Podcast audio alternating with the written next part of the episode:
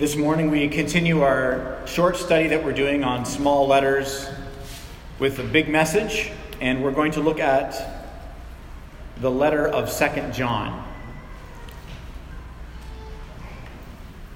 The elder to the lady chosen by God and to her children, whom I love in the truth. And not I only, but also all who know the truth. Because of the truth which lives in us and will be with us forever Grace, mercy, and peace from God the Father and from Jesus Christ, the Father's Son, will be with us in truth and love. It's given me great joy to find some of your children walking in the truth, just as the Father commanded us. And now, dear lady, I'm not writing you a new command, but one that we've had from the beginning. I ask that we love one another. And this is love. We walk in the obedience to his commands, as you've heard from the beginning. His command is that you walk in love. I say this because many deceivers who do not acknowledge Jesus Christ as coming in the flesh have gone out into the world. Any such person is the deceiver and the antichrist.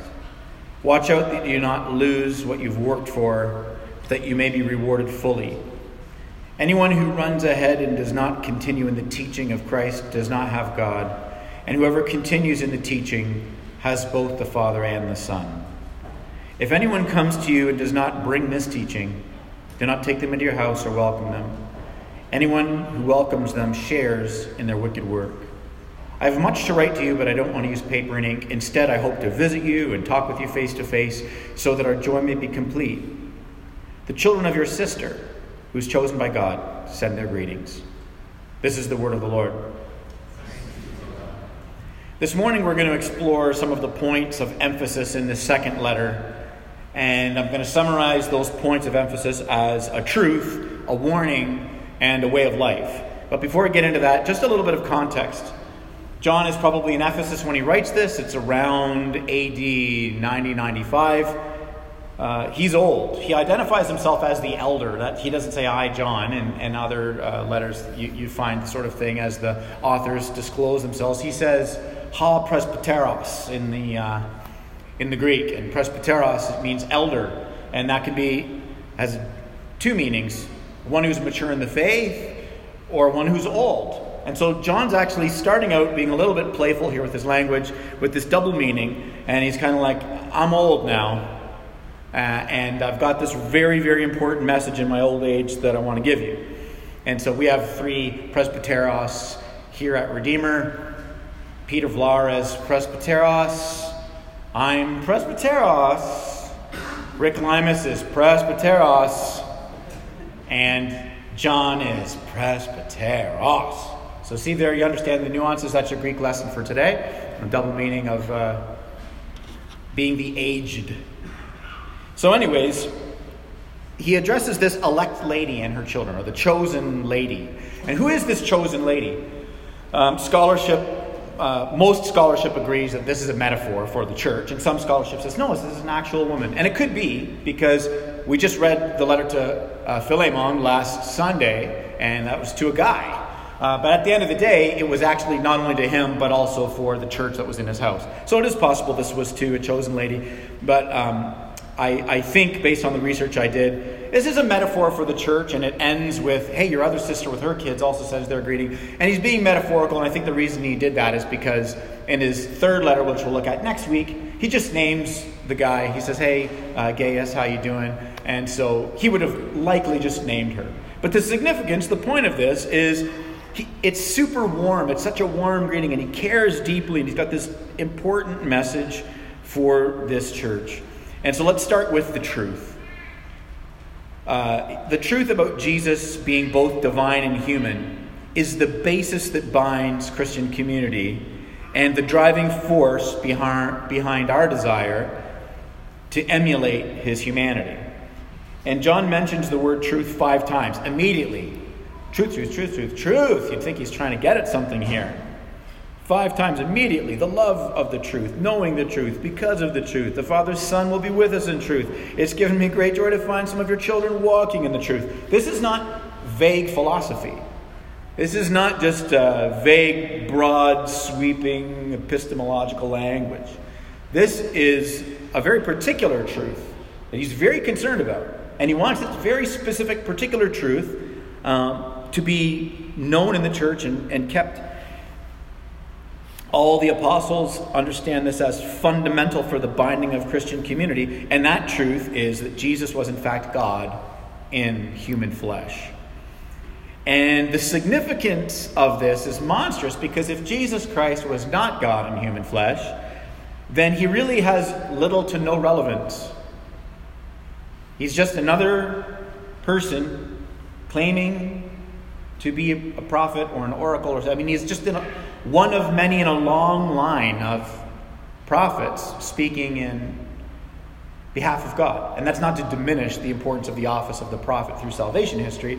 My, my purpose in bringing that up is to say you don't have to bend your knee to Jesus as king if he's not God in the flesh.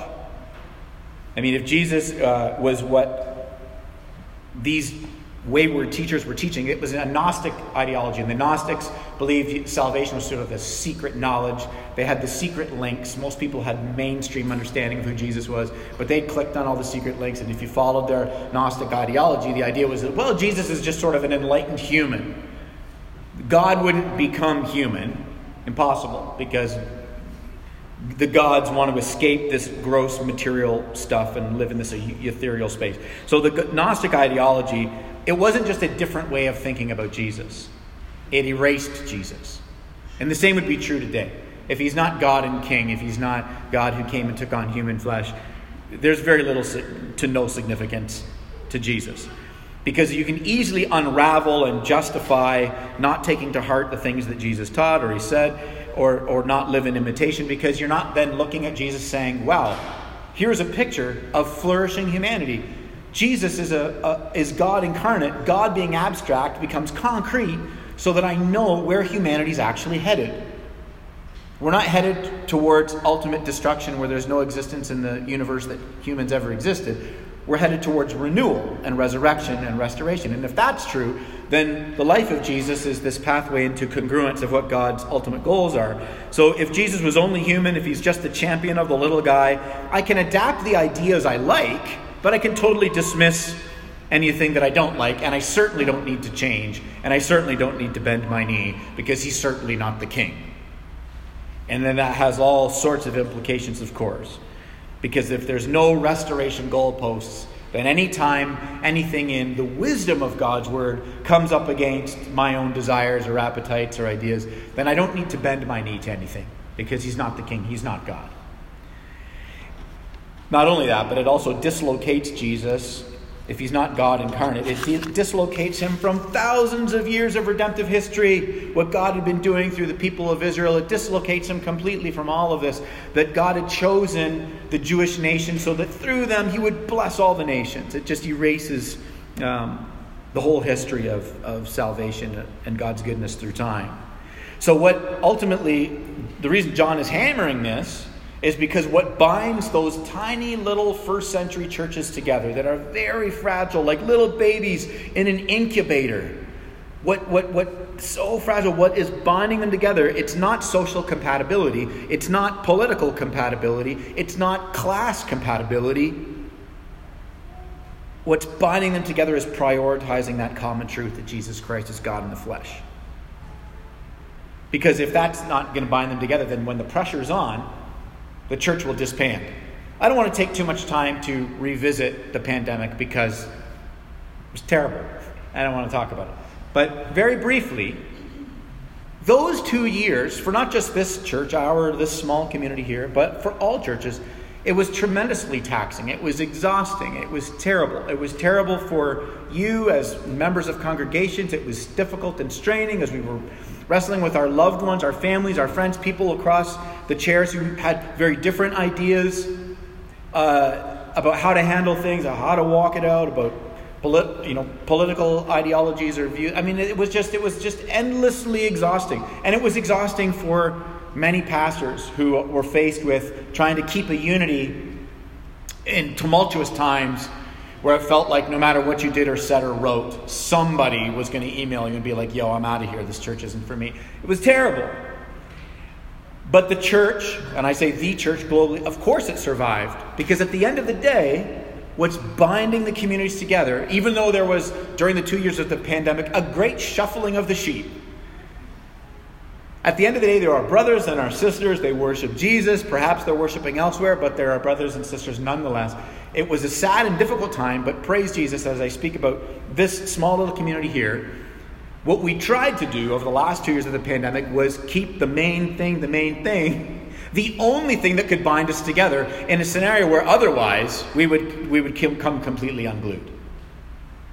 And so it's the priority of who is Christ and if he's king, everything else has to bend their knee to that. That's code red for the gospel, which leads us to the next thing the warning. And the reason why there is this, this huge warning is because rejecting how God chose to reveal himself was to reject God himself. Antichrist, which is a term that John uh, coined, really, you don't find it anywhere else in Scripture. Antichrist was John's Greek way of saying against Messiah, and you find it in John's writings. Uh, Antichrist teaching, it rejects Christ as king and the true means of freedom, and always presents alternate many messiahs, alternate means of freedom just has always done that, still does that today. And so the reason why there's this great warning is because hospitality had become an absolute mark of the church in the, in the early days. It was a hospitality that the culture at the time did not understand. The hospitality of the church transcended your social class, it transcended everything. It transcended your gender, because in the ancient world, the, of course, you know, it, it, at the bottom of the priority chain were the women. But then you'd walk into the church, and all of a sudden, men and women are treated with equal dignity. It transcended it, slavery and, and master designations, which we spent a lot of time last week talking about. How it's just you walked into the church and you checked your social status at the door. The hospitality was a game changer. And so the reason why there's this warning is because the church was so small and fragile, people would come into the city. I'm a teacher of Jesus, I'm a preacher of Jesus, and the church would welcome them into their homes and be like, please speak to our small congregation. Please teach us. Please preach to us. I've had a couple experiences of, of being welcomed into homes when I was doing various ministry work, and, and you're sharing in the whole life of the household. Years ago, when I was young, we were working with uh, uh, some kids in a school in Mexico and they didn't put us in a hotel. They're like, you're staying with the family. You're going to be submersed in the culture. You're staying with the family. I loved it. It was incredible. The food and the family vibe and everything about the house and everything about the way that they lived. It was just thoroughly enjoyable. I, under, I understood hardly anything, but I was like, I realized very quickly that when you're brought into somebody's home with hospitality, it's like you're just embraced by the family. And then they were incredibly trusting of, the, of me when it was time for me to speak to kids. They were incredibly trusting of Susan when she got up to speak to kids. Incredibly trusting. So you can see how that makes a young church volatile if you're going to be incredibly trusting of, oh, the person has come to teach the church and to teach the children. And so that's what's going on here. They have there's the potential. That's why he uses the strong language. You, you share in their wickedness. Because he's like, you don't realize what you're doing, but you're giving them a platform, and they're coming into the church and they're preaching their Gnosticism, and they're talking about Jesus like he's not who he claimed to be. And this is a mega problem here. Verse 7 the, deceiver, the, the deceivers have gone out into the world, right? God would not have a connection to the material world. The goal is to leave the material world, all of that nonsense, which is anti the resurrection of the very material, physical, visceral resurrection of Jesus Christ. Which gives us all hope, right? If you're exploring Christian faith, this morning, you're not a Christian uh, yet because you've got questions, but you love being human, right? You love sunsets and skyscrapers and nature and science and technology and innovation and friendship and music and art and love and beauty. You love all these things. You love what it is to be human. What you don't love is the paradox that is the human existence because for every beautiful thing we find, there's some horrific, terrible thing going on in the world. I mean, the world is beautiful, but it's also off kilter. And we all know this. We all know that everything isn't okay. And so, the hope of Christian faith, if you're exploring Christian faith here today, is that no, actually, in the end, there is a renewal of what God wanted in the beginning. There's a renewal of the material. The Gnostic teaching was, now we're, we're out of here. We're off to some ethereal place called heaven. And John's like, don't let that in the church. Jesus was God incarnate, came in flesh. We begin to unravel the very hope of the gospel, the whole purpose of salvation, of being freed from our sin. We begin to unravel the beauty of the cross, that Jesus is God incarnate who comes in our stead. You know, we have some modern examples of this sort of ideology. I'm not going to spend too much time on the first one, but the Jehovah's Witness movement doesn't confess Jesus as the Christ. I've had many discussions on my porch with them as they come to the house. And I realized after a while that I was like not really fruitful conversation, so I thought I'll just cut to the chase and I'll ask them who they think Jesus is because I know this whole thing is going. Because they believe that Jesus was God created Jesus. And so I said, listen, if God did not come and go to the cross himself, then this is a disgusting God we're talking about. This is like this divine, bloodthirsty God who put somebody else on the cross to deal with humanity's sin. It's disgusting. Why would I worship that God? But if God comes, I know the Trinity is a mystery, but if God comes and Jesus is who he says he is, and he goes to the cross, he's he's he's my substitute. He does for humanity what we could never do for ourselves, which is rebuild the bridge to this glorious and holy God. Not a cosmic killjoy, not a cosmic perfectionist who's just disgusted by humanity and says, Ooh, gross, follow my rules a loving father that loves his children in the way we're children and knows that apart from union with him, we're going to run off and worship some other mini Messiah, like our bank account, or our toys, or our house, or our vibe in the city, or our wardrobe, or the way we look in the mirror, or our health, or, or a thousand other things. We're going to circle our life around and be like, this is the reason I exist. It's too small. And the Jehovah's Witness said, Well, it works both ways. It works both ways. Our God is it? No, it's not disgusting. It works both ways. I said, It doesn't work both ways. Jesus Christ has to be God in the flesh. So that's one, that's, you know, a modern example of sort of how that Gnosticism plays out today.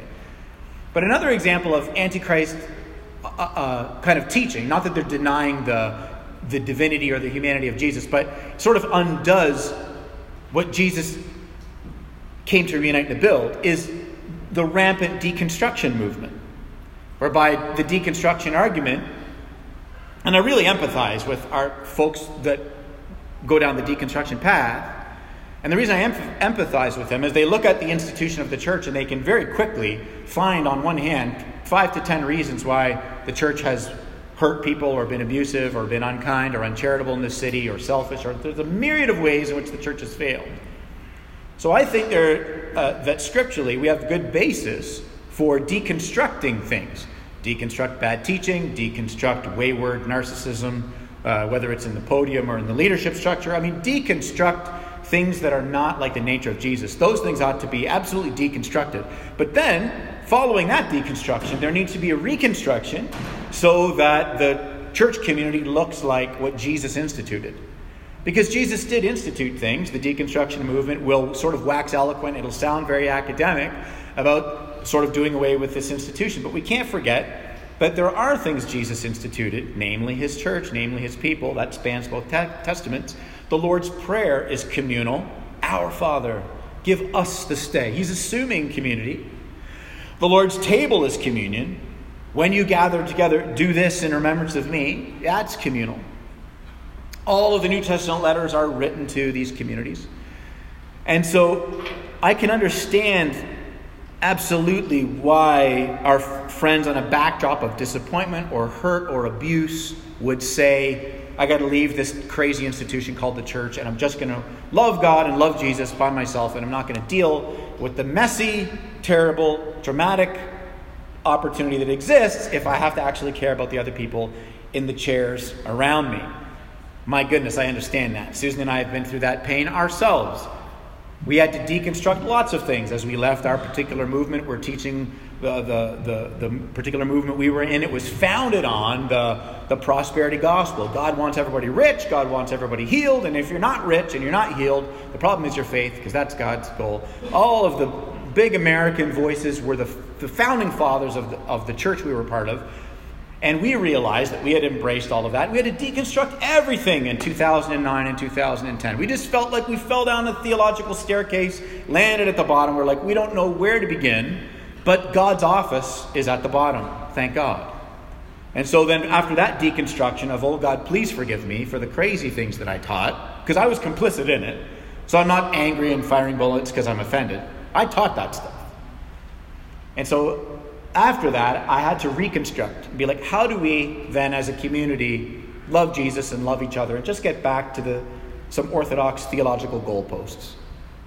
And so John gives this huge, strong warning because he wants to make sure that the, the, the glorious gospel of Jesus Christ uh, is maintained. So, how do we apply all of this? Well, I hope that what we're catching is that the, the answer, the application, is not to keep all of these people out of our lives.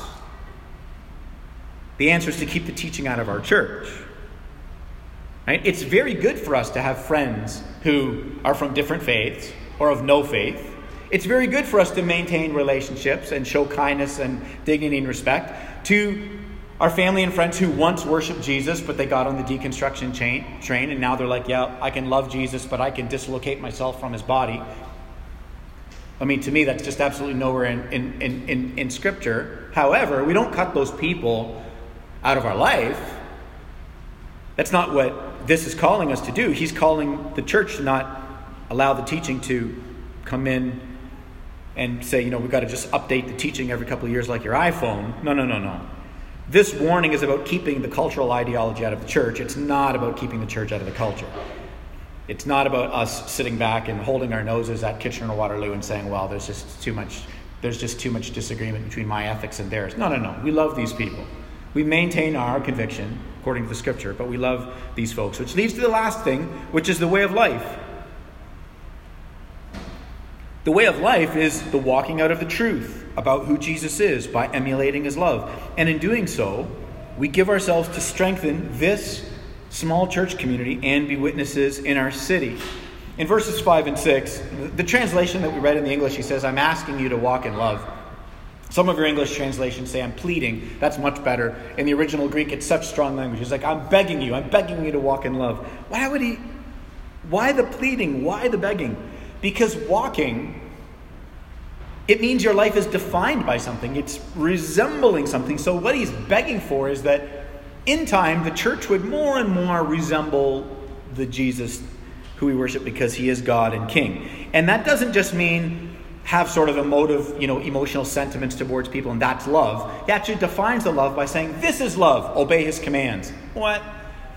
That flies in the face of the modern uh, discussions around love because the idea would be, well, no, love is essentially my it's an extension of my affections.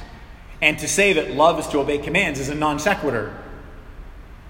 But actually, when you dive into well, what is God's law and what does obedience to his law mean, you find in the words of Jesus, Jesus says, Love God with all your heart, soul, mind, strength, love your neighbor as much as yourself, and you can hang all the law and all the prophets on that. And then later in the text in Romans, Paul writes, and he says, Listen, to love others is the fulfillment of the law. So for us Christians, we don't allow the, the, um, the city that we happen to live in at a particular point in time, at a particular geographic location in time, to define what it means to love. We go back to the very nature of God and we say, I'm going to bend my knee to your love and your wisdom in my life. It will have a formative effect on the way that I relate to my family and my friends, my politics, my sexuality, my identity. It's going to have a formative effect because I'm I'm going to recognize that Jesus Christ is not just some teacher, he's God in the flesh. And if that's true, then I want to bend my knee to the wisdom of your word so that I can flourish and live into this flourishing humanity and then relate to others in that way, to walk out that love. And so then this is how his word and obedience to his word has a formative effect on how we relate to everything our finances, our time, our generosity, the people in this room, across the seats. Not relating to each other on basis of superiority or inferiority, but coming in here and, and truly caring about one another, regardless of our backgrounds or upbringings, these sorts of things. And he says, I'm not giving you a new command, this is fundamental. He's not trying to kick the ladder out and do something new. It's like a, if we're going to flourish, it's got to be fundamental. Modern uh, modern conversations around truth and love in Canada, in the church, changed in the 1970s, when in the 70s in Canada, the church decided, great swords of the church as it, as it uh, gathered together to become the United Church, great, great sectors of the church decided that the Word of God was not divinely inspired, it was more like a guide. And so, therefore, it could be sort of updated and changed as to resemble the culture because it's not God breathed. But the way that we look at it is to say, well, no, no, no. If it is absolutely God breathed, then I don't kick the ladder out every couple of years and reevaluate what obedience to God looks like on the basis of the culture. The reverse is true. I look to God's word and I, and I allow it to be a guide for my, for my flourishing, and I go from there. If you're a Blue Jays fan, you've been watching Blue Jays baseball lately, they're pretty streaky. And the games that they win in a row, they get a lot of fundamentals put together. And then the games that they start losing, the fundamentals are gone. And, the, and, and Schneider's never going to be like, guys, we just got to kick the ladder out. we got to kick the ladder out. we got to shake things up. You, change all your swing mechanics. You, change all your pitching mechanics. No, it, everything's getting back to the fundamentals. That's the pathway to flourishing. If you're a Leafs fan, sorry, that's too soon, though. You won't even. So it just, you've got to get back to fundamentals. And that's what John's doing in this letter. That's why it's one page long. Notice that you might be thinking, well, Paul, you're talking about flourishing and wise guidance as it relates to identity and politics and generosity and time and love and sexuality. Why don't you unpack all those things for us this morning? No. Because I will infantilize you. I will unpack it in so much as each text teaches it. But notice in this one page letter, John says, obey his commands, and he moves on. It's a one pager. That tells me he's expecting something. He's expecting the church who claims to love Jesus as the Savior of their souls by scandal and grace, and who is also their King, to be like, I kind of go to His Word and bend my knee to it. Not ask His Word to bend its knee to me. And here's a, hermeneutical tip on interpreting Scripture the parts of Scripture we have the hardest part with are not the parts that are poetic and abstract, they're the parts that are very clear and we don't like them. I know you wouldn't like that, but I had to say it. So we want to go to the wisdom of His Word and allow it to flourish so that we walk out. This is critical to our missional effectiveness in this city.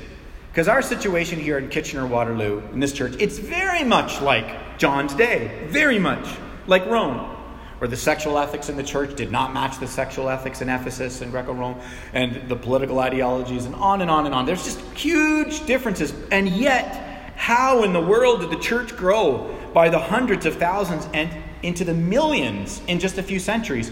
How are there 2 billion Christians ish, depending on your number, where you go for your numbers? How are there 2 billion Christians in the world today, spanning all sorts of cultures, worshiping in all sorts of different contexts? How is this possible? It's because the church went out and they walked in love. They loved their neighbors, they cared for them. They didn't share all their views of their neighbors. They didn't practice the, everything that their neighbors practiced. In many ways, they were kind of social outcasts, a little bit, in the same way that we are, or can be. But we want to be wise as serpents and harmless as doves and live like salt and light, have that permeating sort of force in the city, but the care from the church, the love from the church, the kindness from the church that the city received, it was palpable. So when you go to work, and those who you go to work with do not share your Christian worldview, your love and your care for them can be palpable. On campus, your places of recreation, vocation, in the hockey arena, on the baseball diamond, in the park at the library, as we're, as we're living our small but significant local lives in the city, church, Redeemer, us, in this community. The kindness, the love, the care, can be palpable. They walked in love. So much that when someone does, you know, you do have a conversation and all of a sudden your worldviews are on a collision course, they've so experienced your love and your respect and your care that there's just a genuine openness in that dialogue and in that conversation. Rather than rather than being you know harm, harmless as serpents which would be the back which would be the reverse of the way in which jesus intended us to go into the city so I close with this. This love that the apostle is calling them to It's, it's practical, it's concrete, it's on the ground, it can be grasped. It's why he goes to Jesus. There's a constraint to love that the, the culture say just remove all the constraints and that's love. That's absurd. If you remove all the constraints to love, you, lend, you end up with me first philosophy for life. Me first is the antithesis of love because love, love is a curving outward towards others. And if I have to remove all the barrier and kick all the people out of my lives that don't agree with the way that I think or feel in order to, you know, sort of experience this thing that I'm saying is love, that's a scoliosis of the soul. That's just going to curve me in on myself. I'm going to become an angry person. I'm going to be a bitter person. I'm not going to be a resilient person. Anytime I encounter someone that doesn't share my worldviews, I'm just going to, every, my conversation is going to be bitey. This scoliosis of the soul. But we're curved outward into this beauty that we see in Jesus, who sat with the tax collectors and the prostitutes, and he he loved the city and he never absorbed any of it any of its values but he loved with a deep love this beauty that satisfies our souls and it decenters us from being centered on ourselves may you and i go out into our city with the hope knowing that we are united to our god and father by his scandalous grace that there's nothing that we've done to deserve that love and may we go out with a humility and a boldness and to give a defense and a hope as ministers for the trust and the love that we have in Christ Jesus, in his resurrection. Let's pray.